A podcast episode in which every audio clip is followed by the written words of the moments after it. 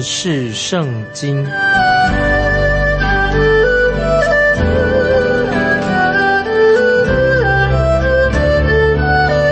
认识上帝的话，把上帝的话带到全世界。本节目是由认识圣经机构和环球广播电台联合制作，欢迎收听。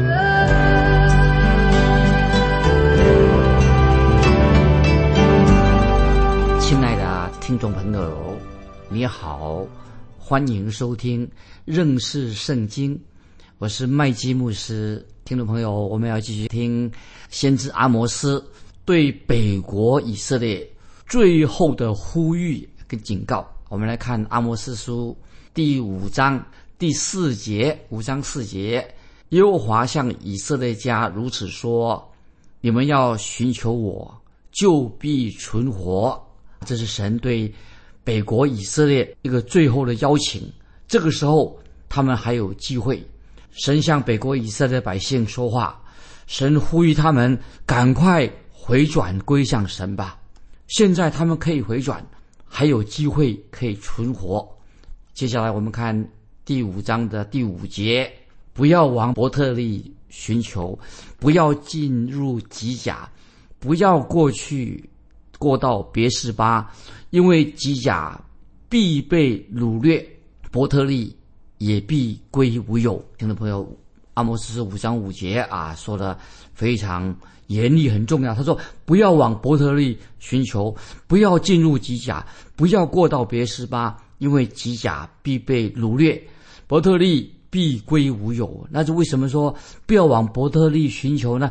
因为伯特利那个地方现在已经变成一个。拜金牛犊的地方了。现在我们知道伯特利这个地方啊，已经不存在的。我曾经问过导游说：“哎，为什么这个伯特利今天这个伯特这个伯特利去了哪里？在今天，他们可他说可能有两个不同的地点，但是不能确定伯特利到底在哪里。也许知道大概的位置在哪里。如果要指出伯特利今天正确的位置在哪里，就很不容易的。”那我们看那个经文啊，继续我们看五章五节，不要进入吉甲。那吉甲是是以色列人扎营营地的一个地方，就是当约书亚带领以色列百姓他们过约旦河之后，第一次进到的应许之地。当以色列百姓他们准备要围绕啊，准备围绕耶利哥城的时候，那么那个时候他们就在吉甲这个地方。设立的会幕，在那里扎营。这个地方本来是一个很神圣的地方，神就告诉以色列百姓说：“你们要告诉你们的后代子孙，这个地方曾经是神要拯救你们的所在，因为他们那个时候在这里扎营，准备要围绕耶律哥城。可是后来的以色列百姓却没有在基甲这个地方。”敬拜耶和华真神，反而这个地方变成一个拜偶像的地方的。那么这个地方，神曾经认为是一个神圣的地方，怎么现在已经沦为一个拜偶像的地方的？啊，所以经文也告诉我们说，五章五节说啊，他说不要过到别是巴。听众朋友，不要过到别是巴是指哪里的？别是巴却是在南国犹大的南边。那么别是巴。也是一个很有名的地方，也是亚伯拉罕和亚比米勒就在别是巴立约，成了立约，然后亚伯拉罕也在那里开始求告耶和华的名啊，这是记载在创世纪第二十一章。刚才我们读的经文就是说，从旦到别是巴，那么就是就四世纪二十章第一节所说的，就是说明了以色列。是从北到南的领土，以色列它的领土是从北到南，包括在这个地图里面啊，这块领土都是属于以色列的这个地方。在阿莫斯的时代，我们知道北国以色列的百姓，他们已经去去到别是巴那里做什么呢？去拜偶像的。那么我们看刚才我们读的五章五节下半说，因为吉甲必被掳掠，伯特利。也必归为无有。那么这里听众朋友，我们就想到这些经文，为什么阿摩斯没有提到别是巴？哦，只提到吉甲跟伯特利。我们从地理位置就知道，别是巴不在北国，别是巴这个地方是在南国。但是再过一百年之后，别是巴也会同样这个地方同南国犹大一起被掳了。这这里在所提的啊，就是北国的这两个重要的城市，一个是伯特利。一个是基甲，先知阿摩斯已经说清楚了，很快的就要被掳了。所以阿摩斯先知他的宣告啊，他所所说的预言非常的准确。阿摩斯这里特别提到，虽然这个警告是一个警告，但是他们如果悔改的话，还有盼望。那我们现在继续看阿摩斯是五章六节，阿摩斯是五章六节，要寻求耶和华。就必存活，免得他在约瑟家向火发出，在伯特利焚烧，无人扑灭。看五章六节很重要，这是神再给北国以色列的百姓悔改的一个机会。神真是有怜悯。五章六节的下半说，免得他在约瑟家向火发出。那么这个意思是什么呢？如果你们再不悔改的话。不悔改，转向归向耶和华的话，那么你们就要接受惩罚了啊！在座给他们警告，给他们机会。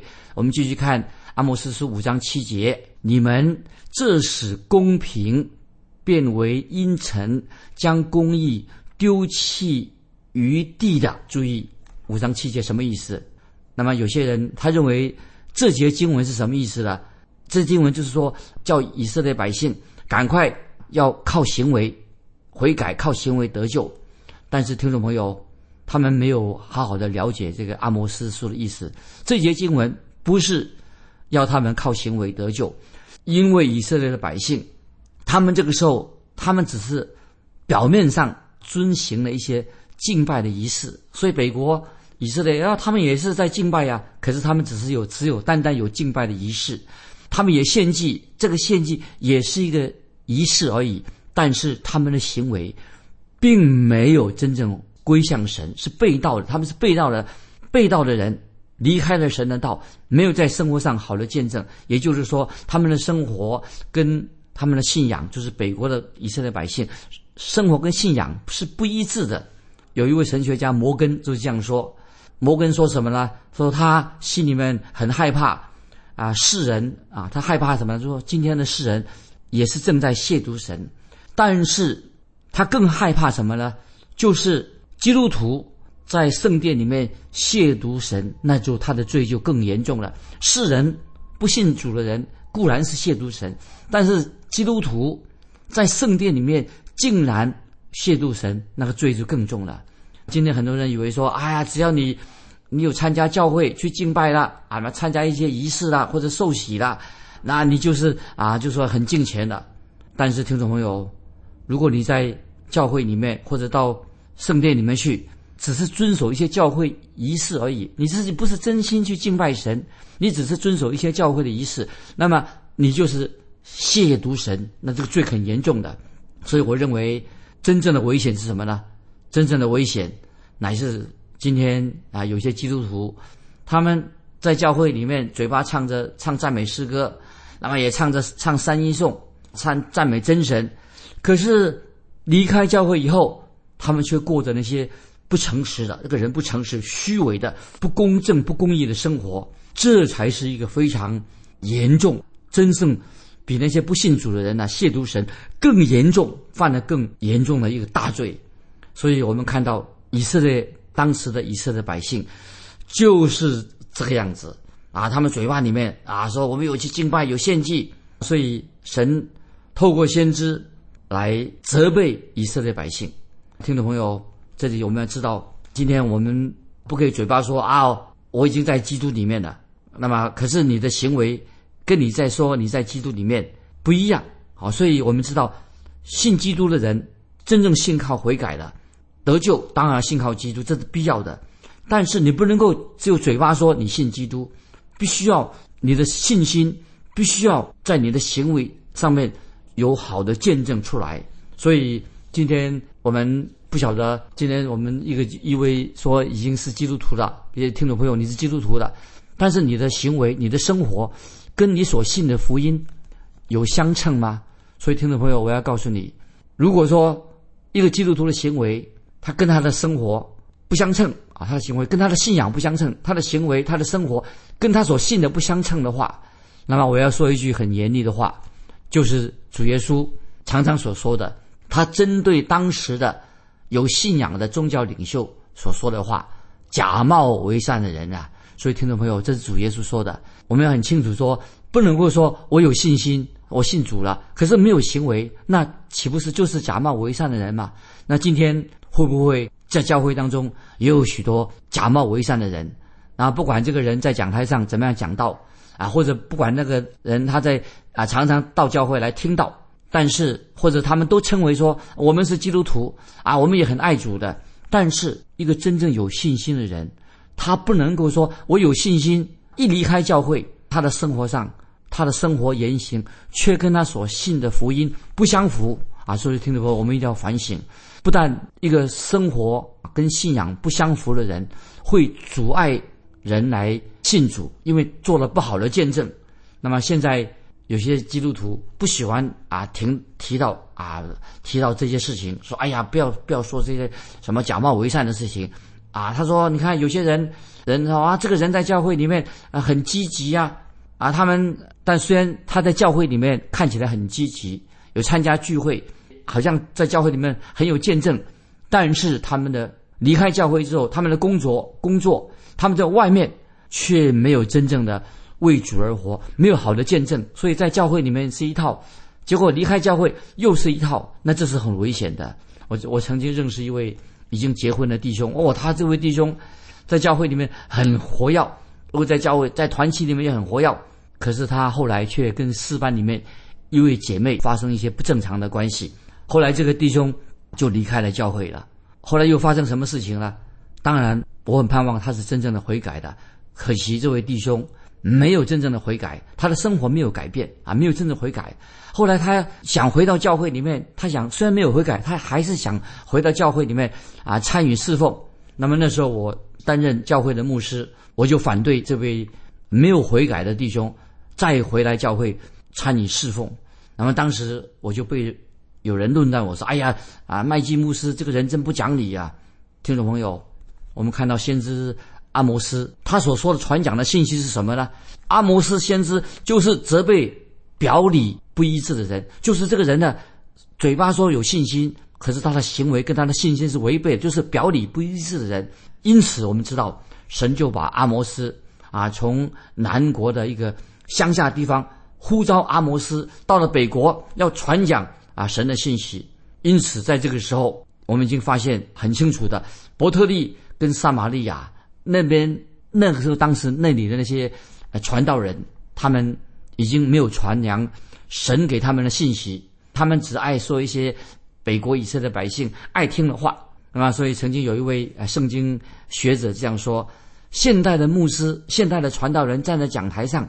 会不会目的都是为了讨好会众呢？说一些好听的话给会众听，所以听注意，我们现在要引用保罗在提摩太后书第四章三四两节所说的话啊。保罗这样说：因为时候要到，人必厌烦纯正的道理，耳朵发痒，就随从自己的情欲，增添好些师傅，并且掩耳。不听真道，偏向荒谬的言语。听懂吗？这两节经文，保罗已经预言，已经说明了，今天或者当时的人耳朵发痒了，只想听一些什么好听的话啊！他们不喜欢听圣经的话，不喜欢听啊传道人同工讲真话啊！他们也许会拍拍啊传道人的肩膀说：“哎呀，你讲的真好！”因为他没有讲讲出神的话。这个可能就是今天现代教会的现象。他们不愿意听神的话，只听希望传道人在讲台上啊讲一些让他们听到很舒服的话啊，其实这是非常危险的。那么这个时候，北国的以色列百姓听到先知阿摩斯说这样严厉的话，那么这些百姓很生气，以为被阿摩斯羞辱了，因为阿摩斯竟然敢斥责他们说说他们啊在信心上、信仰上不忠心、不虔诚啊。现在我们继续看阿摩斯书第五章第八节，阿摩斯说要寻求那造卯星和参星，使死因变为晨光，使白日变为黑夜，命海水来浇在地上的。耶和华是他的名，注意这些话，这经文很重要，很重要。那么这里神要借着先知阿摩斯说出满有恩典的神，在这个时候再一次呼叫他们，呼召北国的以色列百姓。那么说明什么呢？说明神是很久忍耐的。那么我听众朋友，神的忍耐耐性比我、比你、比我都有耐性。所以听众朋友，我们也要学习忍耐，因为忍耐是。啊，是回应神是一个有耐心的神，神很有耐心，因为神是恒久忍耐又有恩慈，所以神神的耐心是比你比我的大多了。我们看阿摩斯五章八节说，要寻求那造卯星和参星的，是什么意思呢？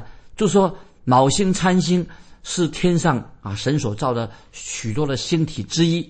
我们继续看五章八节。啊，我们下面怎么说？五章八节说：“使白日变为黑夜，命海水来浇在地上的。”那什么意思呢？就是说，神乃是使雨水从天上降下来。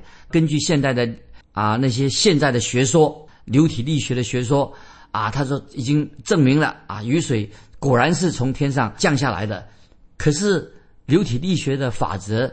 到底这个为什么会有一个流体力学？水是从天上降降下来，这是谁规定的？谁定这个法则呢？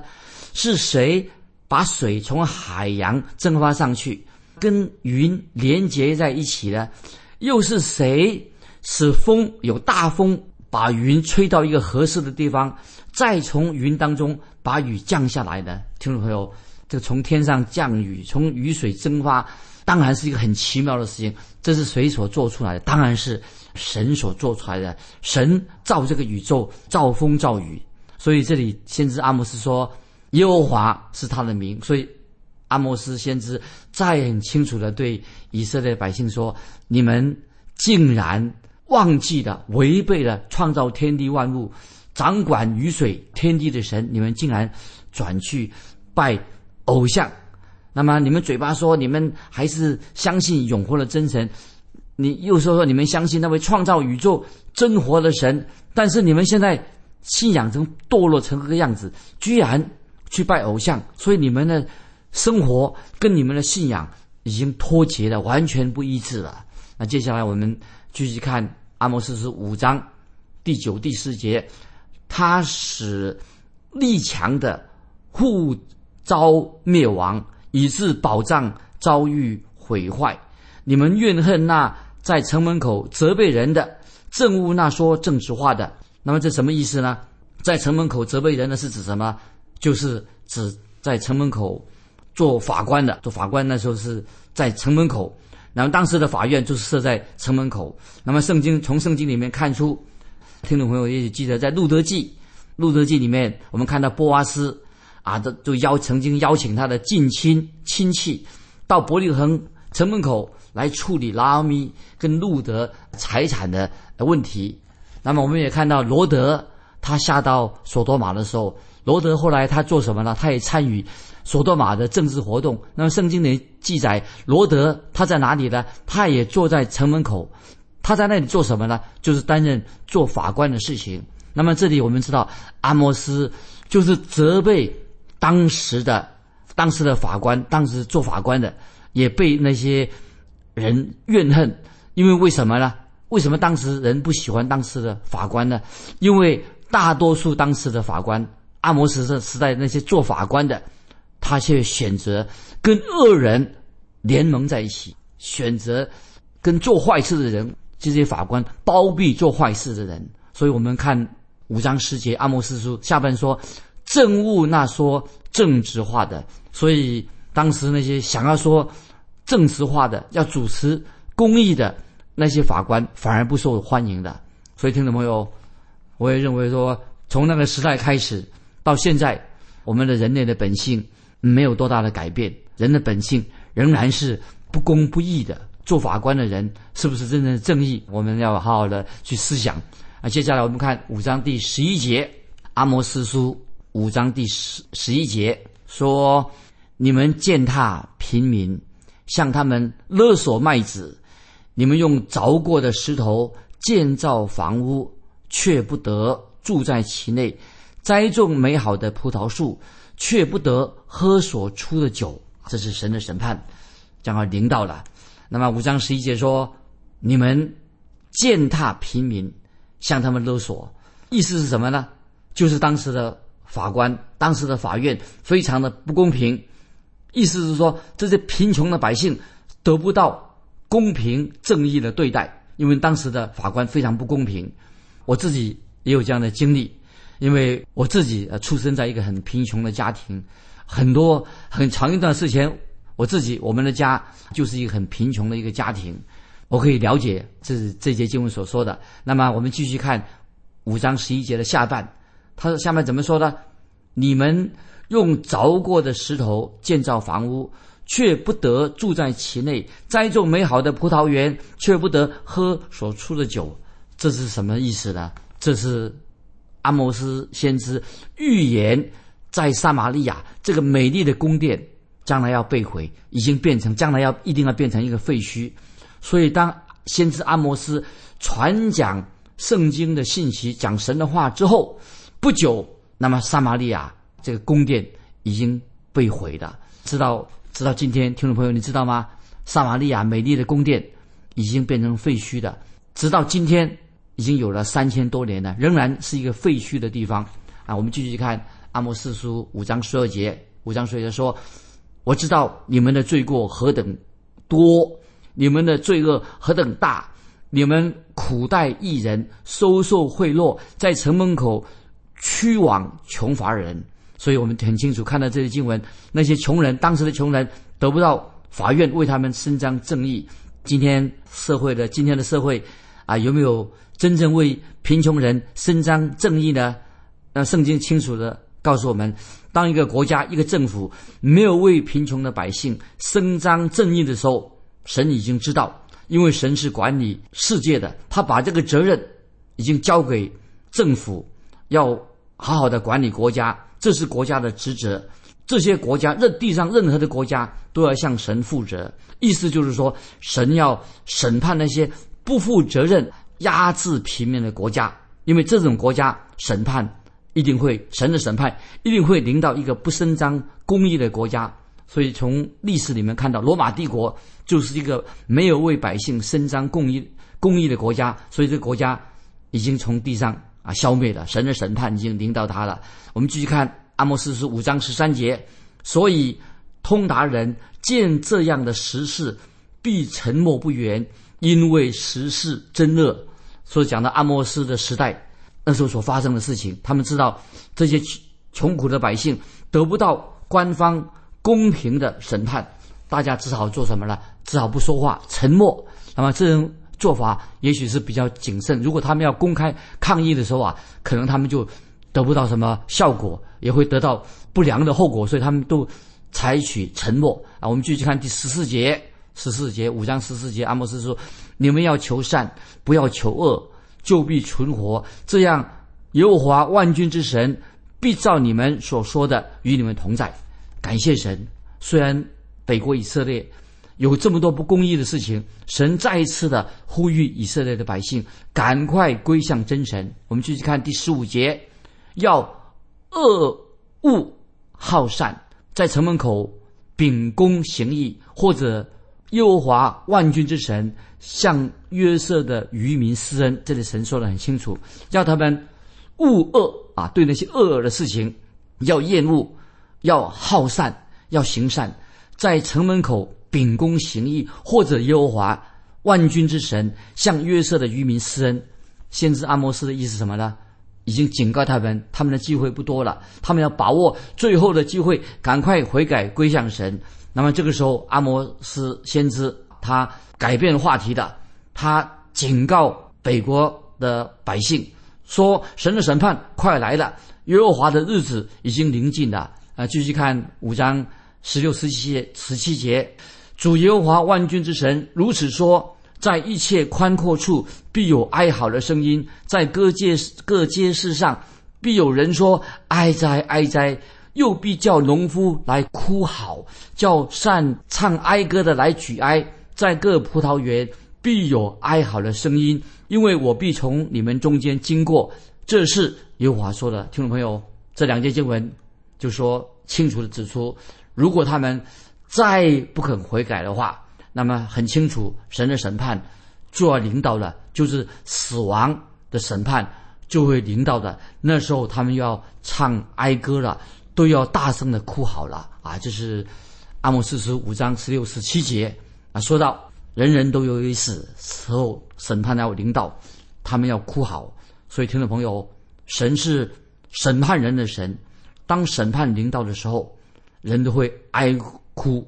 所以，听众朋友，但是神也应许我们那些信耶稣、有永生、有永生盼望的人，我们可以不必哀哭。这是圣经上给我们很清楚的教导。所以，听众朋友啊，如果你读到今天这段信息的时候，心里有感动，欢迎你来信回答一个问题：说为什么在审判的日子当中，有些人会哀哭，那有些人？却有永生的盼望呢？欢迎你来信跟我们分享。来信可以寄到环球电台认识圣经麦基牧师收。愿神祝福你，我们下次再见。